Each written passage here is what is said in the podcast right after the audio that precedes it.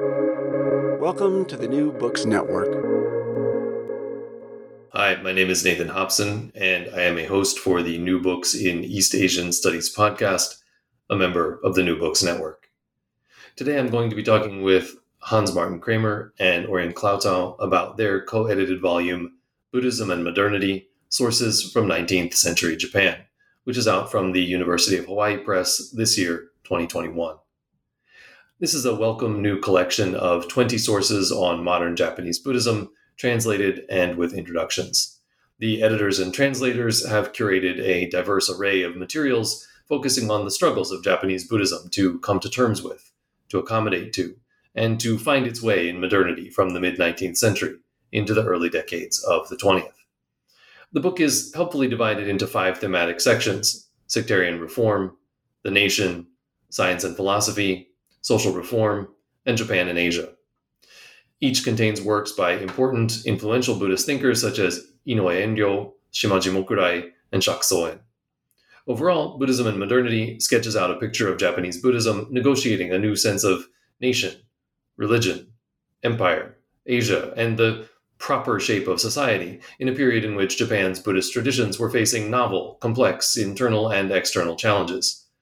The book will be of interest to scholars of religion in Japan, of course, but also uh, the translator's introductions to each selection and the length of those selections as well make it suitable for classroom use. All right, gentlemen, welcome to the podcast. Thank you so much for uh, joining me and for coordinating the time zones here. Um, so, uh, Hans Martin Krämer and uh, Orion Klautau, uh, it's a pleasure to have you here. Uh, and so, we're going to be juggling a little bit with the audio, going back and forth between the two of you. Uh, but I just want to open up with uh, a couple of questions about um, how you how this project came about. Um, if you know what, what was the the inspiration for doing this particular project and bringing together this team, uh, working with, and, and how did you select these sources? Right. Uh, maybe I'll just start, and Orion can, of course, jump in and correct me and add. Uh, thanks for having us, first, of course. Um, this the, the origins of this project actually are in the dim and distant past. Uh, I think it must have been around 2011 when Orion and I met up in Kyoto. Um, and we were uh, discussing sort of the state of studies on modern Japanese Buddhism, Kindai Bukkyo, um, in the English language and uh, realized that we were really at, a, at, an interesting point in time where um, the, the pace of the, the field was picking up. Um, you know, usually Buddhist studies in, in the English language on Japan would have been on the medieval period, contemporary uh, stuff, uh, perhaps a bit on the early modern, but very, fairly little on, on modern Japan, Meiji to sort of World War II, perhaps. Um, but uh, around 10 years ago, there were really many PhD students working on this. Um, and um, we knew a number of them personally, especially Orion. We were thinking it was a good time to introduce the field broadly, more not just have the monographs that were coming out, um, the PhD thesis were, that were about to be finished, but to um, sort of get a sense of the state of the field. And we were thinking a good format would be to have a, have a source book to actually get all those people, mostly younger people who, who were working on, on all these diverse topics within modern Buddhism, to, to take their sort of their their, their favorite uh, authors and uh, and translate something by them and introduce it in English. Um, so that, fr- from my point of view, that was basically the point of origin of this project. Yeah, so, great. Um, Orion, did you want to add anything to that? Yeah, it also uh, reflects like a more general trend of what was going on in Japan at the time, because even in Japan, like modern Japanese Buddhism was not, you know, a real topic per se before uh, the early 2000s. Like you do have some uh, some research, uh, especially from the 1950s uh, and late 1950s and, and 60s, but the after especially 2001, 2002 it you really start to see a lot of younger scholars who are now in their 50s and 60s like producing a lot of interesting stuff that actually uh, managed to uh, to impact how people understood Buddhism in previous years because most not most of it but uh, a large part of it also dealt with historiographical issues with you know part part of my work is also connected to that uh, to that particular aspect but you see more people uh, after the, the impact of these early studies, you see more people from uh, you know from other fields like working on ancient Japanese Buddhism and medieval Japanese Buddhism, also getting uh, more and more interested in, in, in modern Japanese Buddhism and post Meiji Buddhism, because this is when we all the concepts that we actually use to describe these previous years are formed and discussed and you know established in general. Yeah, thank you. And it, for me, just personally, as someone who originally uh, became interested in Japan in part through an interest in modern religion in Japan uh, back when I was a, a teenager, uh, and has since strayed very far afield and, and, feels a little embarrassed about that today. Um, this was a, a, lovely chance to sort of reacquaint myself with what's going on in the field um, and to see some of these sources. So I really uh, I, I, found it a, a fascinating read. Um, and that starts with the introduction, which uh, sets the stage for all of the individual sources and for the translator's introductions that make up the rest of the book. So I want to start by asking you two questions about the sort of mise en scène that you're doing here in the introduction. Um, near the outset, which is, uh, and, I, and, I, should point out that the introduction is co-authored uh, by the two of you. Yes. Okay. Yeah. Um, and so the, the introduction, uh, in the introduction, you write quote, Japanese Buddhists enthusiastically embraced the changes necessitated by the modern age, which they interpreted as new possibilities. So, based on that passage in particular, which I think sums up a lot of interesting things that you're doing here, I wanted to ask first. Um, what was the state of Buddhism in Japan entering the mid 19th century? And then what kinds of changes were required or desired uh, and, and, sort of came about in the early decades of Japan's modernity um, to Buddhism itself. Then the second question I want to ask here is um, you also write that Japanese Buddhism, as we know it today, was formed in this era of tremendous change. And for those of us, you know, who are less familiar with Japanese Buddhism in particular, um, what does that mean? Uh, both that it was formed in this era and sort of what does Japanese Buddhism mean in that sense? Uh, what are the features of contemporary Japanese Buddhism that form in this crucible of the sort of changes of early, uh, the early engagement with modernity? And then how would you summarize um, the the five major issues that that Japanese Buddhism has had to navigate, and which you lay out in your introduction? Okay, so I'll take the first one. What was the state of Buddhism in Japan entering the mid 19th century? Uh, I think the answer to that is connected to the broader issue of Tokugawa international relations. Uh, as you can actually find in most Japanese history manuals today, the early Tokugawa rulers decided to place very strict regulations on foreign trade and relations. Uh, that's the policy uh, historiography for most of the 20th century referred to as sakoku, though this is obviously a term that didn't exist uh, yet in the early 17th century. So part of this policy of strict control on foreign relations included expelling uh, from Japanese territory, all Christian missionaries, and then also uh, banished the very practice of Christianity. At the same time, uh, the Bakufu was taking that kind of action in terms of foreign relations. They were also seeking to regulate uh, Buddhist institutions by organizing the temples of each sect as branch temples of one single uh, head temple. So each Buddhist school would have a head temple or a honzan, to which all other temples would respond, and that head temple in turn would respond to whoever Bakufu people were in charge. This was actually more or less already in place in certain Buddhist schools, uh, but the Bakufu decided to make the structure a bit clearer. So, what is important for us here is that from the early to mid 17th century, all people in Japan were required to affiliate uh, with a local temple, which would issue a certificate saying that we're not Christian uh, nor members of any other group deemed particularly uh, problematic or heretic by the Bakufu. In return, uh, these people became parishioners and supported the temple financially and so on. So, what you have from around the mid 17th century is the development of a structure that made anti Christianity one of the very reasons uh, for Buddhism to exist the way it did. And Buddhists did internalize this to an extent that you can see anti Christian treatises being produced all over the Edo period and even into the Meiji period. Uh, and this is even though, uh, despite the fact that Christianity was now nothing but an, a virtual enemy, there were no actual Christians in Japan. We have a whole Kakure Christian tradition, but this is not something that you know people actually uh, came in contact with. Uh, so, what changes in the mid 19th century, though, is that this virtual enemy uh, now becomes more and more real. From the 1820s in special, uh, incidents with ships from Western nations become more frequent in Japan. And from the 1850s, even before the impact of Perry's arrival, you already have a number of books on religion published by Christian missionaries in China circulating in Japan. So by the mid 19th century, you have the Buddhist clergy with a very strong sense that they exist very much in order to keep Christianity away from Japan. And on the other hand, you have a new wave of uh, Christian missionaries trying to actually gain entry into the country. So this is more or less the situation of Buddhist, of not of Buddhism in general by the time uh, that our book actually starts.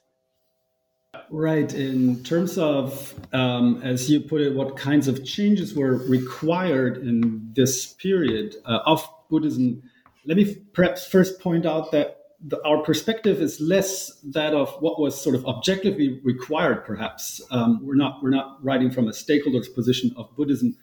Um, but um, we're really focusing on what uh, the people at the time, the historical actors, thought was necessary. And of course, that's what we introduce in the book. So, just to clarify our, our basic perspective here.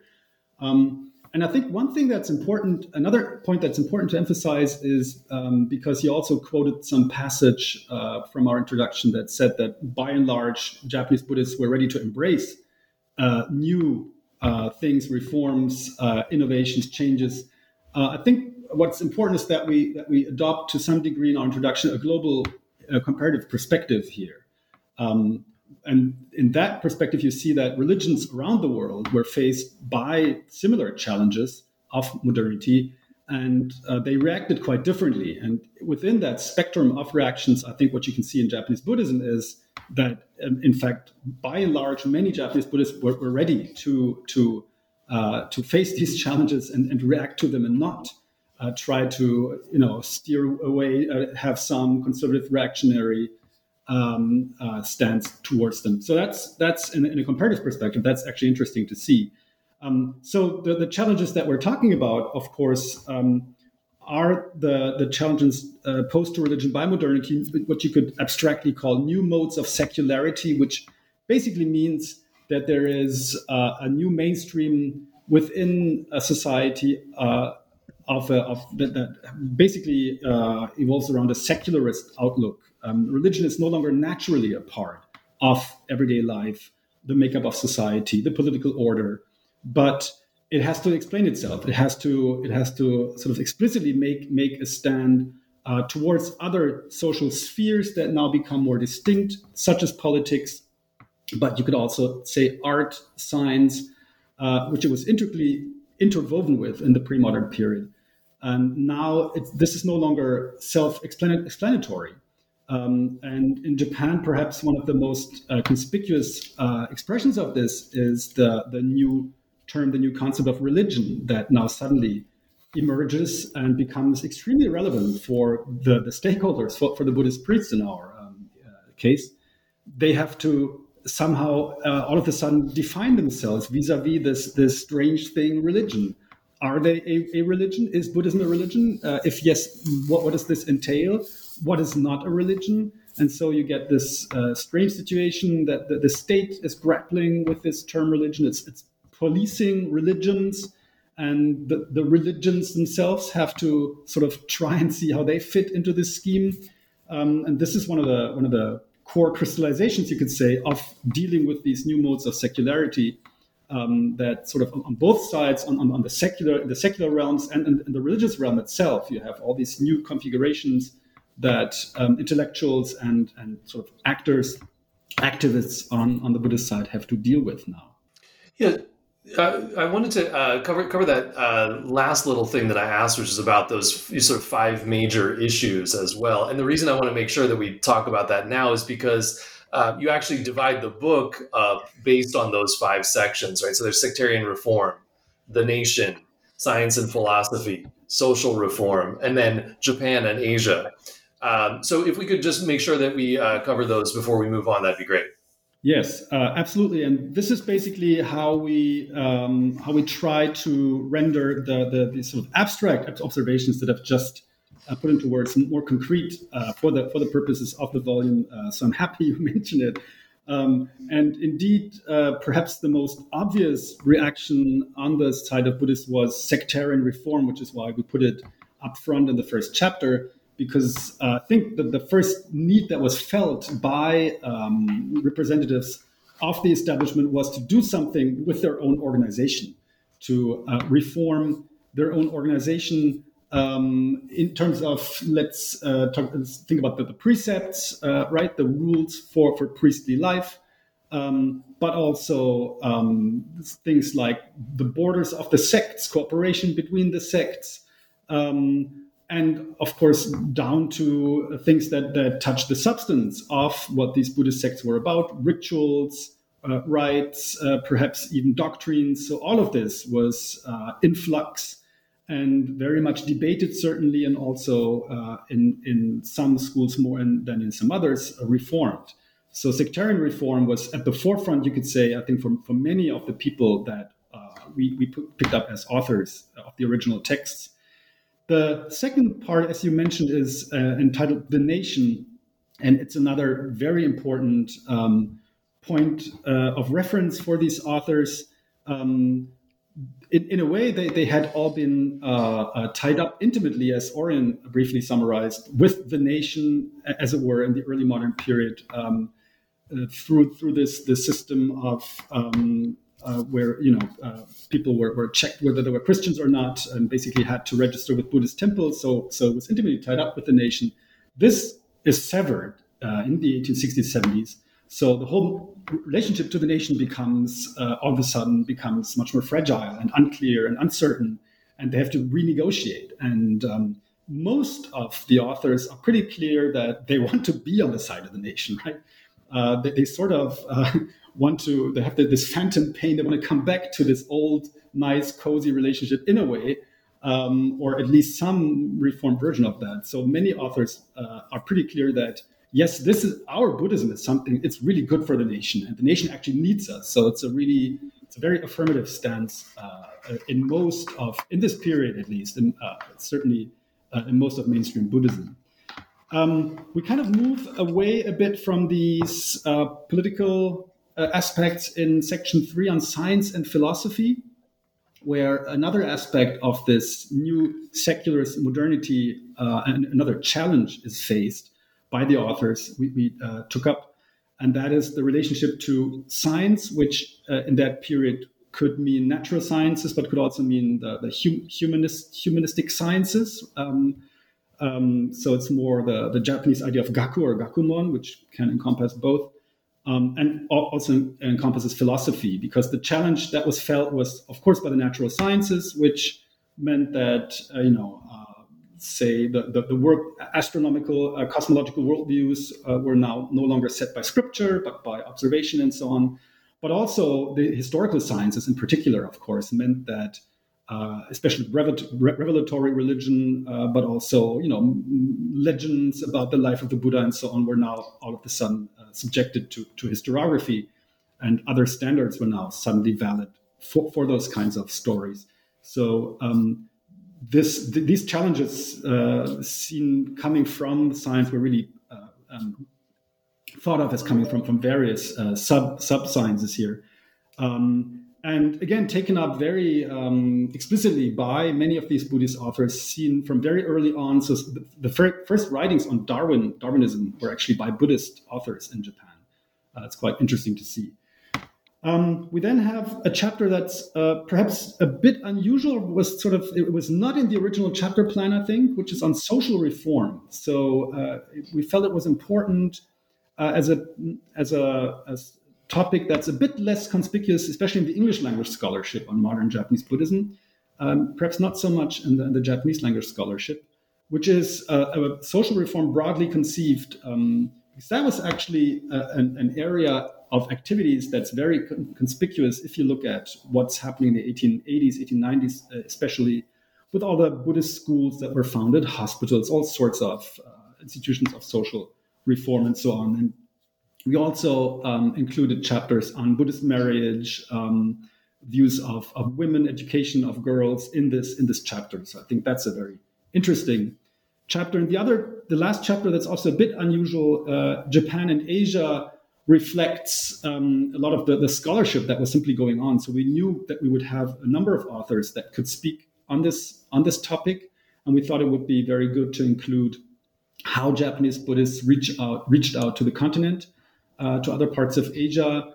Um, of course, uh, immediately uh, you, you, think of also the cooperation with, with Japanese imperialism, uh, even from an early stage onwards where uh, Japanese priests sort of accompanied troops uh, to the continent, um, or you could even see the proselytization efforts by Japanese, some of the Japanese sects as part of reaching out to the continent more broadly in economic and political and military terms.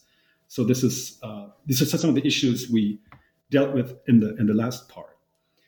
Um, I think Orion wanted to say something about uh, how all of this plays out up to the contemporary uh, present period. Is that right? So one of the questions I think Nathan also asked us uh, was like, what are some of the features of contemporary Japanese Buddhism that actually formed around this time? And I'd like to uh, mention uh, one of the, I think, most people that, especially who are coming from other Asian nations to Japan, uh, find one the, to be one of the most characteristic uh, features of Japanese Buddhism, which is the issue of clerical marriage in Japanese Buddhist schools.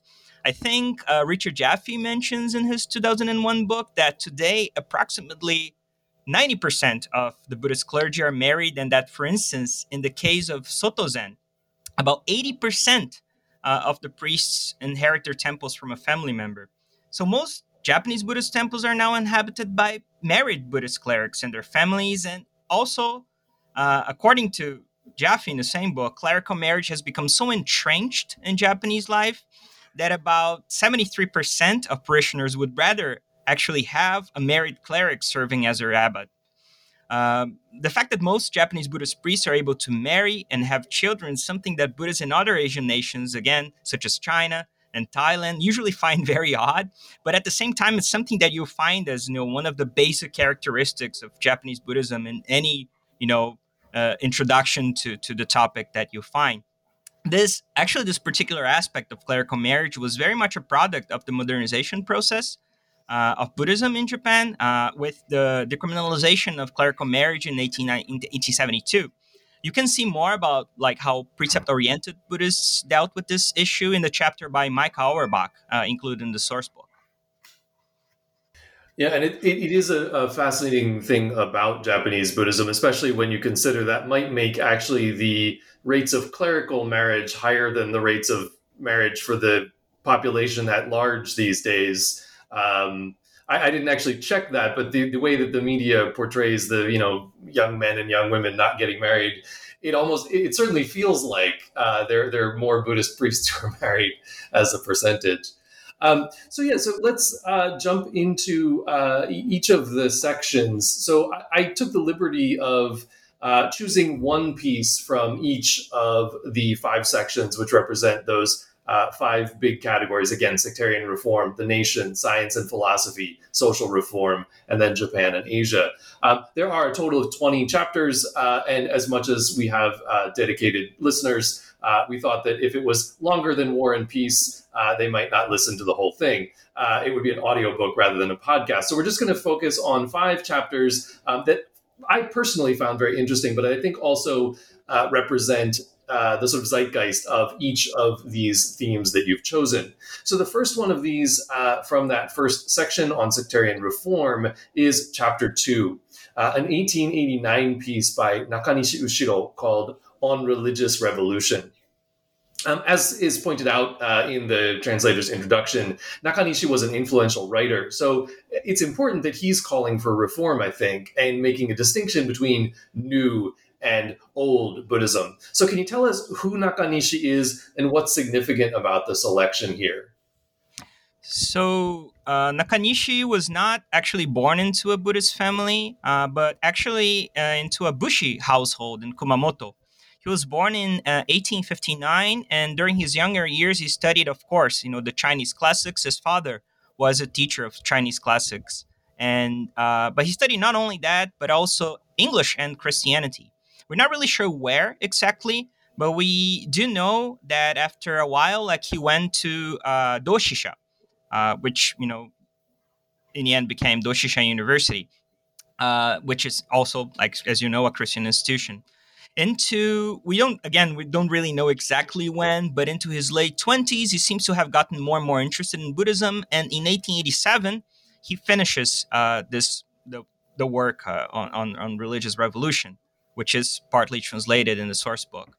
In this work, Nakanishi claimed that Buddhism, as it existed in Japan at the time, should quote unquote evolve uh, to transform into its ideal form.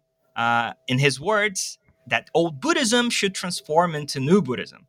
What is interesting about his work is that he dedicates a whole chapter uh, to discuss the 16th century European Reformation started by uh, the likes of Luther. Uh, and he claims that Japanese Buddhism needed to actually learn from that and actually experience uh, a similar process in order to become what it should become. As for the selection translated in the source book, we chose precisely a passage where Nakanishi explains this dichotomy between old and new and the tale.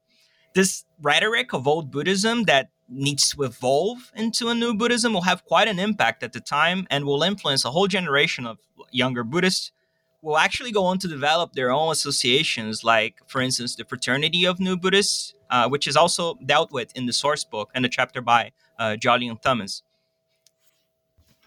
Yeah, let me perhaps add just briefly that um, I think the especially this Nakanishi chapter is also relevant because it shows how some of the core concepts were negotiated and how important Christianity was as um, you know something that they felt they needed themselves to set apart from uh, the Japanese Buddhists. Uh, but they also, at the same time, mm, uh, negotiated with it. They, I hesitate to say made borrowings from it because that doesn't quite do it justice. But for example, Nakanishi does talk about the centrality of faith, shinko, which is as such, the term is not necessarily a central, you know, traditional Buddhist Buddhist term, but it's something that comes becomes more central in the religious more overall religious debate in the 19th century. So it certainly somehow the, the dialogue in the broad sense with Christianity leads to that becoming central. But then Nakanishi does uh, quote Buddhist scripture to make sense of the term. So it's a it's an attempt to to um, sort of answer to the Christian challenge, to the missionaries' challenge in Japan. But uh, it's it's a complex uh, negotiation process that's going on there on, on, the, on the conceptual level. Yeah, I did. I, this was one of the things that I really enjoyed about this particular selection, right? The the sense that there's not a, a sort of Buddhist reformation in the sense of the Protestant Reformation, but that same sense of sort of crisis, uh, and then the emergence of this new understanding of and importance of the idea of faith as well. I think it really nicely speaks to the kinds of you know, dramatic transformations uh, of Buddhism in uh, this era. Uh, and that actually, uh, it, it's this same 1880s uh, that gives us our second selection, uh, which is from part two of the book uh, on the nation. Um, here, I'd like to discuss chapter five uh, on the national doctrine of Greater Japan, which is from 1882 by Shaku Unsho. So, unlike Nakanishi, it seems to me he's more of a traditionalist in a sense, um, adhering to a stricter idea of monastic uh, Buddhism, monastic precepts, and coming out a little bit more strongly against Christianity, thinking of it as sort of heretical. Um, he also is, though, very deeply and actively involved in the modern myth making, connecting Buddhism and the imperial house, which he uh, seems, at least to me, to be doing through an appeal to a kind of prelapsarian Buddhism, right, in antiquity. Um, and so I found the contrast between these two pieces also quite interesting. Yeah, so this is actually one of the most interesting aspects about Unsho because when we think about modern Buddhism, of course, quote unquote, uh, we think, of course, of liberal, more liberal characters like fighting feudalistic institutions and trying to create a Buddhism more appropriate for an age of like science and reason. And actually, like I'd say about 70% or 80% of the people like dealt with in the source book have more or less this perspective, right? Of trying to adapt uh, Buddhism into a new age, of trying to borrow while like at the same time they are like heavily criticizing Christianity, they are uh, also at the same time borrowing all these new concepts in order to reframe Buddhism in a more like sympathetic light and emphasize Buddhism's uh, utility vis-a-vis the state. But in the case of Unsho, uh, he is exactly the opposite of what we think when we think like modern Buddhism. And actually, for example, if you go back to all the uh, the introductions to, to the history of modern Buddhism written late 50s and 60s, which I just mentioned uh, a little bit earlier, uh, what you'll find is act- actually they are describing, uh, they, they, they actually draw a lot from the same old and new dynamic. Uh, you can see, for example, they, they say that, you know, for example, the the previous, the feudalistic Buddhism, as they call, is is the old kind of Buddhism, right? And then you have this modern Buddhism trying to to fight this feudalistic Buddhism, and the modern version of Buddhism is more social. At the same time, it's more individualistic and so on. So you you have the same, um, I could say, like perhaps framework that you see in works like uh, those of Nakanishi, also appearing in post-war scholarship that is trying to actually uh, understand what was going on around that time, and they too understand, for example, Unsho as an example of old Buddhism. Uh, the kind of old Buddhism that Nakanishi is mentioning in his work, actually, uh, it's going to be you know picked up by uh, by several other groups later on, and they are also going to uh, they're actually going to use Unsho as an example of what old Buddhism is, and Unsho is actually going to embrace that to an extent, right? So it's quite interesting because he is also talking in in all these same terms and the same concepts of modernity at the same time, he's not like the character that you think of when you think, you know, quote unquote modern. But he's trying to respond to issues, for example, like church and state, like separation of like politics and religion, which is something very much, you know, modern from around this time.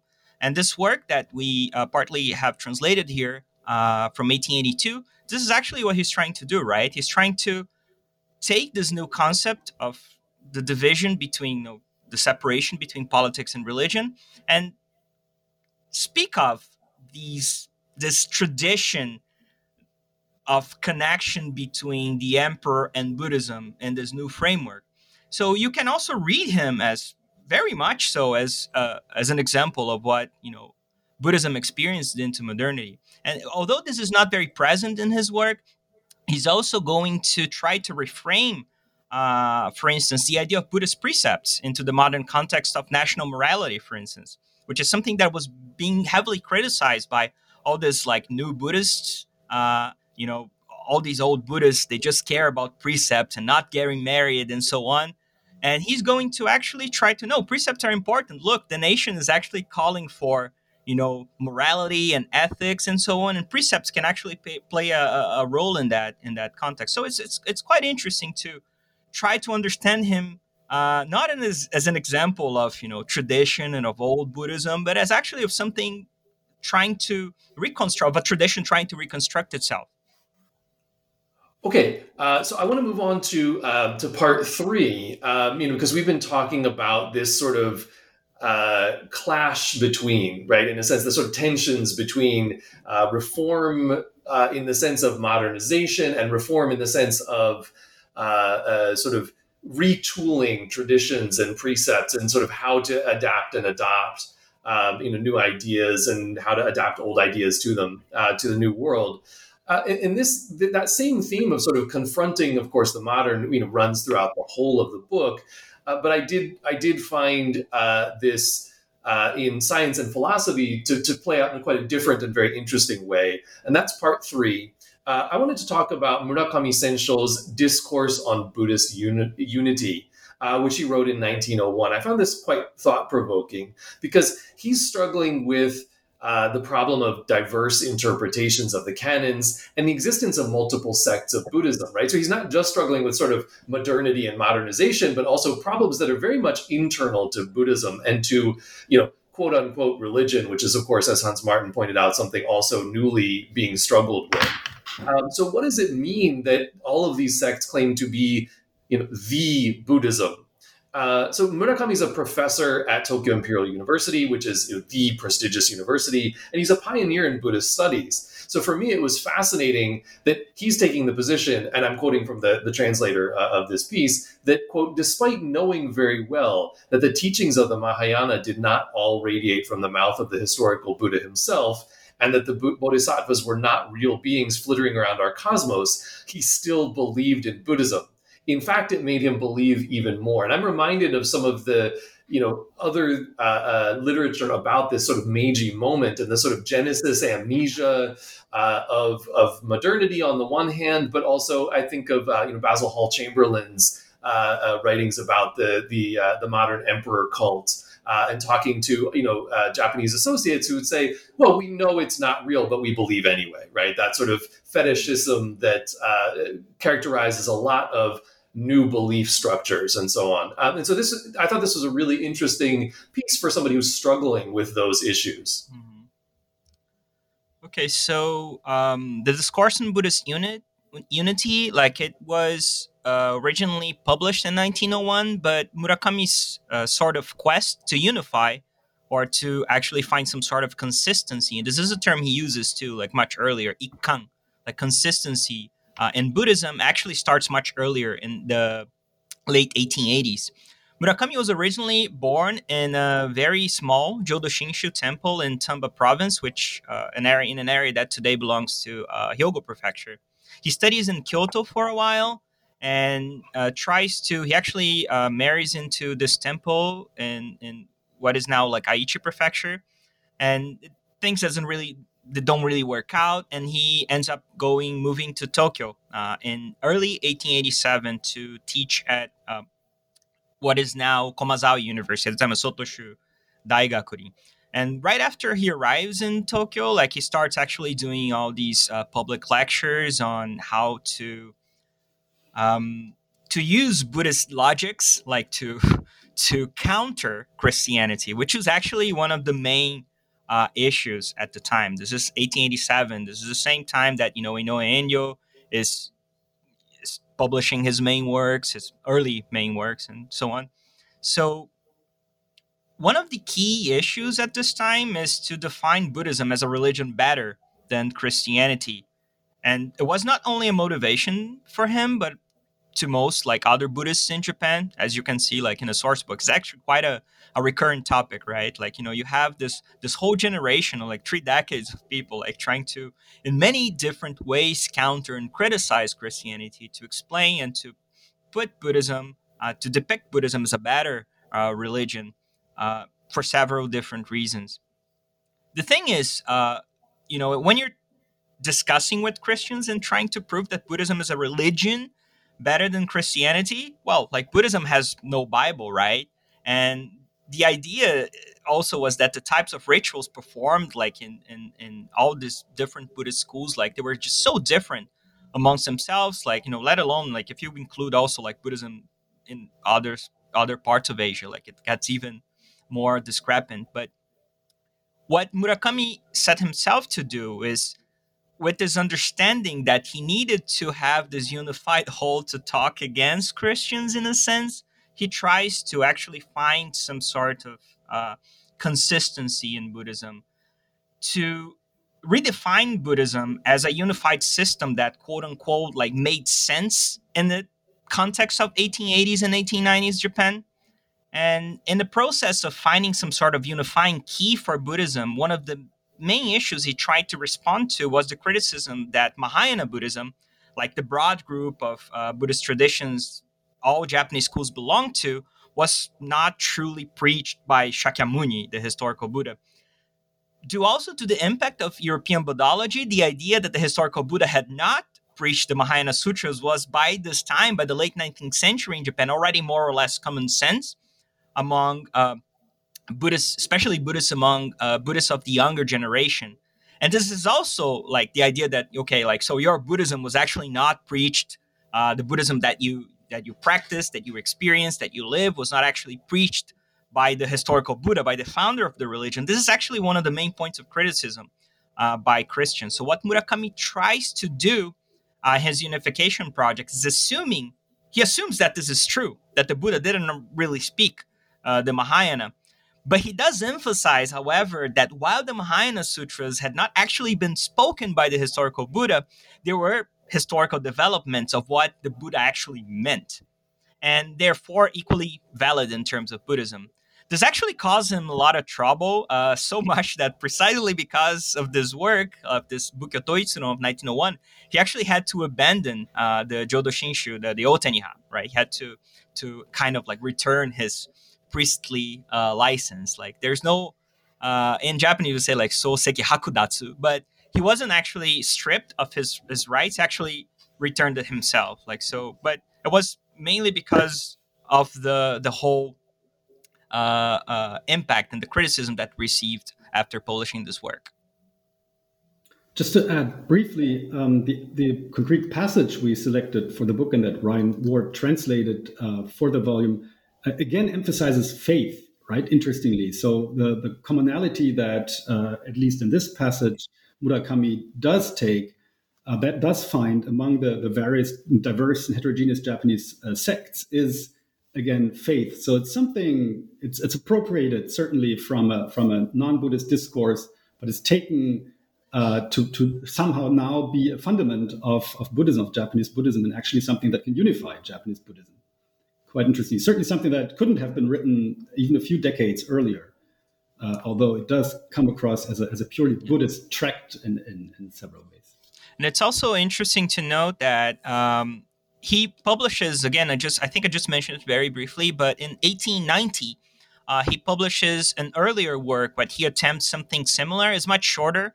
Uh, it's titled like Bukkyo Ikkanron on the consistency of Buddhism. It has been uh, translated into English and is a mythic uh, uh, PhD dissertation by Kathleen Staggs, like that you know, has never published, but you know has a translation of both Murakami's uh, Bukkyo Ikkanron, and I think of uh, part of uh, Inoue Enryo's Bukkyo Katsuron, the Joron, right? So it it's actually quite interesting because in his earlier work, he doesn't really emphasize uh, faith the same way that he will in 1901, right? And it's also interesting to regarding Murakami to to to note that he's this 1901 work. It's supposed to be uh, the first of a series of five works on the consistency of Buddhism. So this is actually the first one, the general overview of the topic. But he has like uh, he, you know he envisaged five works that he doesn't actually uh, get to publish. He publishes uh, three of them he never publishes a fourth volume, and uh, two years before his death in 1929, he publishes, you know, the the two last volumes and sort of like retcons volume four, like to another work he had published earlier. But it, he it, it's a life, uh, you know, long project that he envisaged around this time. He knew that you know wasn't something that he could accomplish with just one work. Yeah, that's interesting. I didn't realize that this was a, a lifelong project, but I think you can it, it make it makes sense uh, when you read it. I mean, it feels like it's part of something much uh, bigger in that sense. Um, I wanted to move on to uh, the social reform section. Uh, I found uh, Shimaji Mokurai's on the relationship between man and woman, uh, which he wrote in 1888, to be quite fascinating here. Um, as Hans Martin said in the introductory introductory section of the, the, the podcast today, um, you know, there's a lot of uh, ways in which Buddhism is, is engaging with social reform. Uh, my, in my own research, I always working on the uh, school lunch program. I constantly come across the Buddhist school, which is reputedly the you know origins of the uh, uh, the origins of the school lunch program, et cetera, et cetera. And so it's a big part of the uh, social actual history and also kind of the social imaginary, I think, of this you know, turn turn of the 20th century in Japan. Um, but here, uh, Shimaji Mokurai is discussing uh, education for women from the point of view of a Buddhist. And he has this very complicated, nuanced view of the, the need for women's education, which I think reflects some interesting things about him as an individual, but also his milieu, his time. Um, he's attempting to negotiate between Christianity, Confucianism, and Buddhism, and as he concludes, to consider the strengths and weaknesses of East and West and find a kind of middle path, right? And so he's really exemplifying so many of the things that you've talked about. Um, and that's why this particularly seemed a representative sample from this section. Yes, thanks. Uh, as you said, it uh, might come across as, as nuanced and complex, but it might also strike contemporary readers as co- contradictory, perhaps, because uh, at the same time he's trying to advance the case of uh, girls' education. On the other hand, he's emphasizing, he's very clear about emphasizing a division of labor uh, along gender lines, very, very strictly, even uh, you know, bi- biologically determined uh, division of labor. So it, it, it's it's quite it sounds contradictory. I think it will to many contemporary readers, but it's actually, as you already pointed out, it's quite representative of thoughts on women's girls' education, not only in this period, the Meiji period, but basically up to World War II, perhaps even the early post-war period. If you look at um, discourses on women's girls' education um, there are many people who will who, who are who are uh, willing to advance it institutionally and say it's really important but most of them are pretty clear and that includes women actually not just men talking about women um, that, that, there should be the actual substance taught should be different and men and women should be taught different things um, so it's, it's quite pervasive in that sense uh, Shimaji is perhaps less representative of, of Buddhists in the, in the 1880s, but more of the, the more general discourse on women's education uh, in even pre-war up to mid 20th century Japan. Um, quite interestingly, so yes, he um, and I think that's significant in itself. In in the 1880s, that he's one of the first to say women's education must be expanded. The, the state at this point in time is very reluctant to do anything beyond elementary education for women. And it's mostly from the private sector that the so-called girls' higher schools, which is basically uh, middle education for, for, women is established in this period. It's Christians, but also Buddhists. And Shimaji himself actually founded a school, one of those girls' higher schools, a private Buddhist school for, for girls. So he was he was uh, actively involved in this. He's not just theorizing about it. Um, his own positionality, of course, as you all also hinted at, is interesting because he is among the first uh, Japanese Buddhist priests to travel to Europe and actually uh, encounter Europe firsthand. And although he doesn't, uh, as far as we, we, are aware of, he doesn't read any European language. Um, uh, he is basically one of one of the experts on on Europe, European things uh, among Buddhists. Certainly, uh, up to this period, uh, um, this is written at a time when just now, basically, uh, the, the more serious travelers, Japanese Buddhist travelers to Europe, emerge and then we'll come back and, and bring back more more uh, well-founded knowledge. So he's he's one of the people who's actually studied Europe uh, a, a, bit more in this period, a bit more than than his contemporaries. So he speaks from a position of authority. Um, and as you can see, he's trying to say it's it's not the, the, the issues debated here are not east-west dichotomies, but uh, the differences are sort of at a different level. And actually, in the West, in Europe as well, uh, people have the same ideas about women's education, about the division of labor. Uh, so he's saying it's not so much a question of progressive West versus reactionary uh, East, and this reactionary East then supposedly informed by, by Buddhism, by uh, old uh, Buddhist ideas that need to be overcome. So he's arguing against that. He's saying, no, in fact, um, there are old ideas both in East and West, and uh, the, the good ideas uh, that you can find, you, will find them both in the West and in the East, and they're actually associated with Buddhism. And then he, he sort of quotes from, from scripture, but he's really, he's, he's pretty uh, ecumenical about it. It's not really, it's not a very Buddhist text in that sense. He quotes from Confucian texts. Um, so, he, you know, it's very eclectic. Um, he, he uh, as, as long as he can drive home his point, He's, he's not shy about borrowing from here and there. So although this is published in a, in a Buddhist journal, um, and I think the audience would be broadly uh, Buddhist priests, laity, um, he's, he's actually quite broad in his approach. Um, and um, his main point is less less uh, it, it's basically defending Buddhism against against the, the point that socially uh, Buddhism is reactionary in some way and he's saying, no, sort of what we need for our time, a modern division of labor for, for women and men, that's actually something that Buddhism can support. And I guess, in a way, his, his practice, his social practice, his building founding schools sort of proves this point in a way, even though theoretically it sounds a, a bit weak if you read this, this excerpt here, translated in our volume. Can I add something? it's also interesting to note that um, he's going against the trend. He's criticizing like the contemporary trend that associates uh, civilization with the West, right? Like he's it's something that you know Enryo does as well. Like he's trying to say that you know it's things are not better in the West because it's it's he's tr- trying to disconnect both things, right? To tr- try to say that you know Japan can be as civilized and so on. Can, Martin, can you? sorry.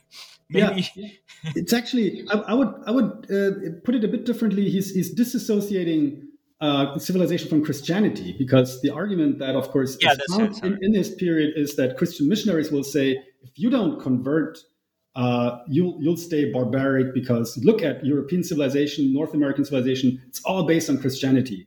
So Shimaji, from very early on, even in, in the 18, early 1870s, he writes, uh, literally, he says that uh, even three-year-old children, when he comes back from Europe, even three year old children know that European civilization is not based on Jesus, it's based on Greece and Rome. So, this is a point that, that he picks up very early uh, and is trying to, to uh, bring, bring home very forcefully. Well, that's it. That's very interesting. I did not know that about him, and I think it does change a little bit of the way I would read him. Uh, and yeah, that's fascinating. Um, so I want to move on to uh, one last uh, selection from the uh, volume, and that is the section on Japan and Asia, uh, I want to look at the Japanese people's spirit. Uh, this is a text originally written in 1912 by a Zen priest named Shaku Sōen. Um, and that makes it the uh, sort of newest, the youngest, if you will, of the texts we're uh, talking about today. And I think that's important because um, Sōen is kind of I mean, I guess maybe this is an uncharitable reading this time, uh, but he's acting as an apologist for Japanese expansionism in Manchuria. Uh, I'm not sure how to sugarcoat that. Uh, and he's doing this as a guest of the almighty Southern Manchurian or South Manchurian Railroad, uh, which we know as Mantetsu. Um, so this is a, the record of a lecture which he gave in Busan. Uh, and it's full of what the translator, much more charitably than I have, calls questionable rhetoric. Uh, and this is, I think, significant because you know, you have a Zen priest and Mantetsu making s- sort of questionable bedfellows, if you will, but also because Sōen was a, uh, a predecessor to, for example, D.T. Suzuki in popularizing Zen for Western audiences. Um, so the, uh, the the section you know that, that's translated here uh, starts with a call for three minutes of silent meditation, uh, and I'd love if you could just sort of pick up your analysis uh, from there. Well, I would first of all let me let me say that I would agree that it's very difficult to sugarcoat uh, what's happening here, and perhaps one of the most significant aspects of this is that this is from 1912. I mean, in many in many respects, it reads like it could be from the 1930s, and of course, we we know very well about all the Zen at war uh, stuff that Brian Victoria sort of introduced to, to English language readership uh, a while ago. Um, so we know about the sort of the excesses, how, how Zen priests and the clergy went along with Japanese imperialism in the 1930s and early 40s. But it's a bit it's a bit perhaps surprising to some readers to read this from 1912, where it's already pretty straightforward in many respects, as you said, difficult to sugarcoat. Um, I think, and and I'm, I'm, uh, and uh, one needs to add that uh, it's very significant that this is Shaku Sōen. He's at this point in time already very, I think, pretty famous among Japanese Buddhist priests. Probably one of, one of the most famous. He was, uh, uh, what, three decades earlier? It was he was in in the U.S. for the World Parliament of Religions in Chicago, uh, one of the Japanese representatives. And so he's he's comes he's a very authoritative spokesperson for Japanese Buddhism. Um, but I think what what one probably needs to keep in mind is is the audience or the particular um, uh, you know place and uh, opportunity that that this this text comes about. It's a, it's a speech, it's a lecture, it's a public lecture given, as you said, in Manchuria. The audience uh, is apparently school children, perhaps employees of the South Manchurian Railway Company. So uh, it's more of like a, like a general populist audience. Uh, Shaku Sōen doesn't uh, speak so much, perhaps as a, as a Zen priest, although he does also emphasize that, uh, perhaps more as a, as a public intellectual. Um, and you kind of wonder who set the topic for this talk. It's a, it's a bit unclear whether this was sort of uh, he was asked to uh, speak on this topic or whether he picked it himself. He certainly willingly engages in it and, and gives a very uh, official sounding reading of the, the, the, Japanese people's spirit, as the title of the talk goes. Um, it's very affirmative of Shinto. He talks a lot about kami, uh, very respectfully quotes from the Kojiki. Um, so um, some of this, as I said, it's a bit perhaps surprising to read this in 1912, um, and uh, much of it is is um, also a bit a bit boilerplate. Uh, I guess self-orientalism. Uh, you know, he talks about Bushido um, and uh, how how that is react- connected to to the the spirit of the Japanese people um, he talks about, as our translator notes in a, in a, footnote, he talks about the, the Japanese people in racialized terms. He talks about Minzoku, Yamato Minzoku. Um, uh, and of course, he picks up Bushido partly because he then can connect it back to Zen. So, the, you know, if, if he talks about all this Shinto stuff, quotes the Kojiki, what does all of this have to do with Zen? This is one way to connect it, of course, through the idea that supposedly the Japanese spirit of his contemporary time is marked by Bushido, which is a historical force, and that is shaped by Zen. So, as I said, it's pretty much boilerplate in, in a way, I think already by, by 1912. Um, something that, you know, Nitobe Inazo in his Bushido book has put forth and has made quite a splash abroad uh, in the English language sphere as well as at home in Japan. Um, the other thing he does, um, of course, uh, not of course, the other thing he does is that he, he does talk about Zen and a somewhat abstract terms more at the beginning. And it's a bit difficult to see how this connects actually to the rest of the, the of his argument. Uh, and he, he does um, define Zen as the mind, uh, pretty pretty ab- abstractly. Um, it sort of tries to to uh, to to um, separate Zen from well, establish it as, as an idea and separate it from, from practice uh, to some degree. And that uh, does prefigure uh, D.T. Suzuki, I guess, in many ways. It sounds quite a bit like Suzuki style Zen uh, in many passages. Of course, Shaku Sōen was uh, Suzuki's teacher, and they, they had a very close relationship. Suzuki translated many of his texts into English.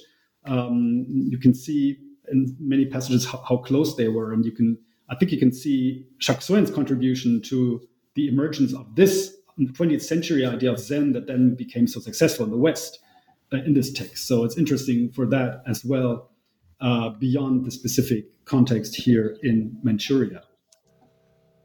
Yeah, and again, I mean, I the the thing I was sort of queuing on is precisely that, right? That you have this direct lineage to D.T. Suzuki and the popularization of Zen uh, you know, outside of Japan, particularly in the West, uh, which is stands in a sort of interesting contrast. I think is again, let's try to use charitable language here to the sort of openly, uh, uh you know.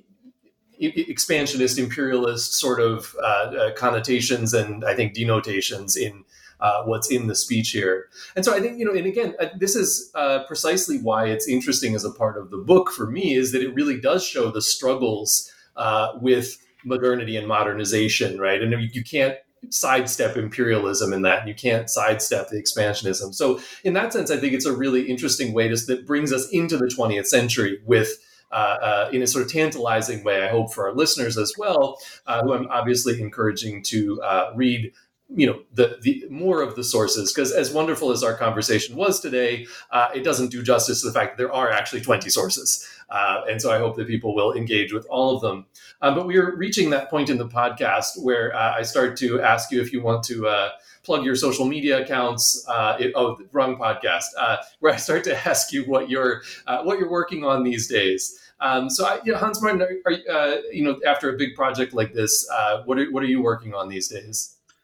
Well, after having spent quite some time on the question of modernization of Buddhism in Japan and uh, also have a monograph on Shimaji Mokurai, whom we talked about, um, I kind of um, switched back, uh, switched uh, in a way to the to the reverse view, i.e., the reception of Japanese Buddhism in Europe. So I've been looking a bit at um, the early stage, so that the pre-Zen boom stage of the Japanese reception, uh, European reception, Western reception of Buddhism, Japanese Buddhism, um, focusing on the very earliest uh, stratum of this, the 1870s, 1880s, um, which is uh, where Zen was not really popular at all. People were looking more at Pure Land Buddhism. Jodo Shinshu priests were quite active in reaching out to Europe, uh, publishing in English, French on Japanese Buddhism. And this was actually quoted then by, say, European scholars of religion. So the image of Japanese Buddhism up to, say, around 1900 was actually colored it's one of the findings of this project um, that, that, I'm working on, sort of finishing up on right now, uh, more by Jodo Shinshu and a bit Shingon than, than the later Zen. There are also other topics such as the faith in Amida. This is a thing that's associated much more with Japanese Buddhism in the West up to that point. Hmm, fascinating. Thank you. Um, Orion, how about you? What are you What are you doing these days? I'm working on two like more or less parallel projects. Like one is on actually has to do a little bit with Nakanishi Ushiro. He's one of the characters of this study. Uh, is on how uh, this idea of the European Reformation uh, impacted, you know, Japanese Buddhists, how they spoke of uh, the European Reformation, how they had that as a model um, for a while, and then how they kind of like overcame it. Like so, it's it's it's a it's a project that starts like in the 1880s, even before Nakanishi Ushiro uh, made this connection, you know, of between the the European Reformation and and uh, uh, and this new this new kind of Buddhism that you know was expected to to appear in Japan. Uh, you already had people like saying pretty much the same thing, like Kitabatake Doryu and you know uh, similar characters, and that goes on all the way like into the late Meiji years. Like so, I'm trying to sort of like make sense of, of the European Reformation as a trope, how that functioned, uh, to uh, in the formation of modern Japanese Buddhism. And the other project I'm working on is uh, how the image of Shotoku Taishi uh, developed in the modern period, like especially uh, during the the 50s and 60s is something that not too many people have looked at yet. So it's a more uh, post-war focused project.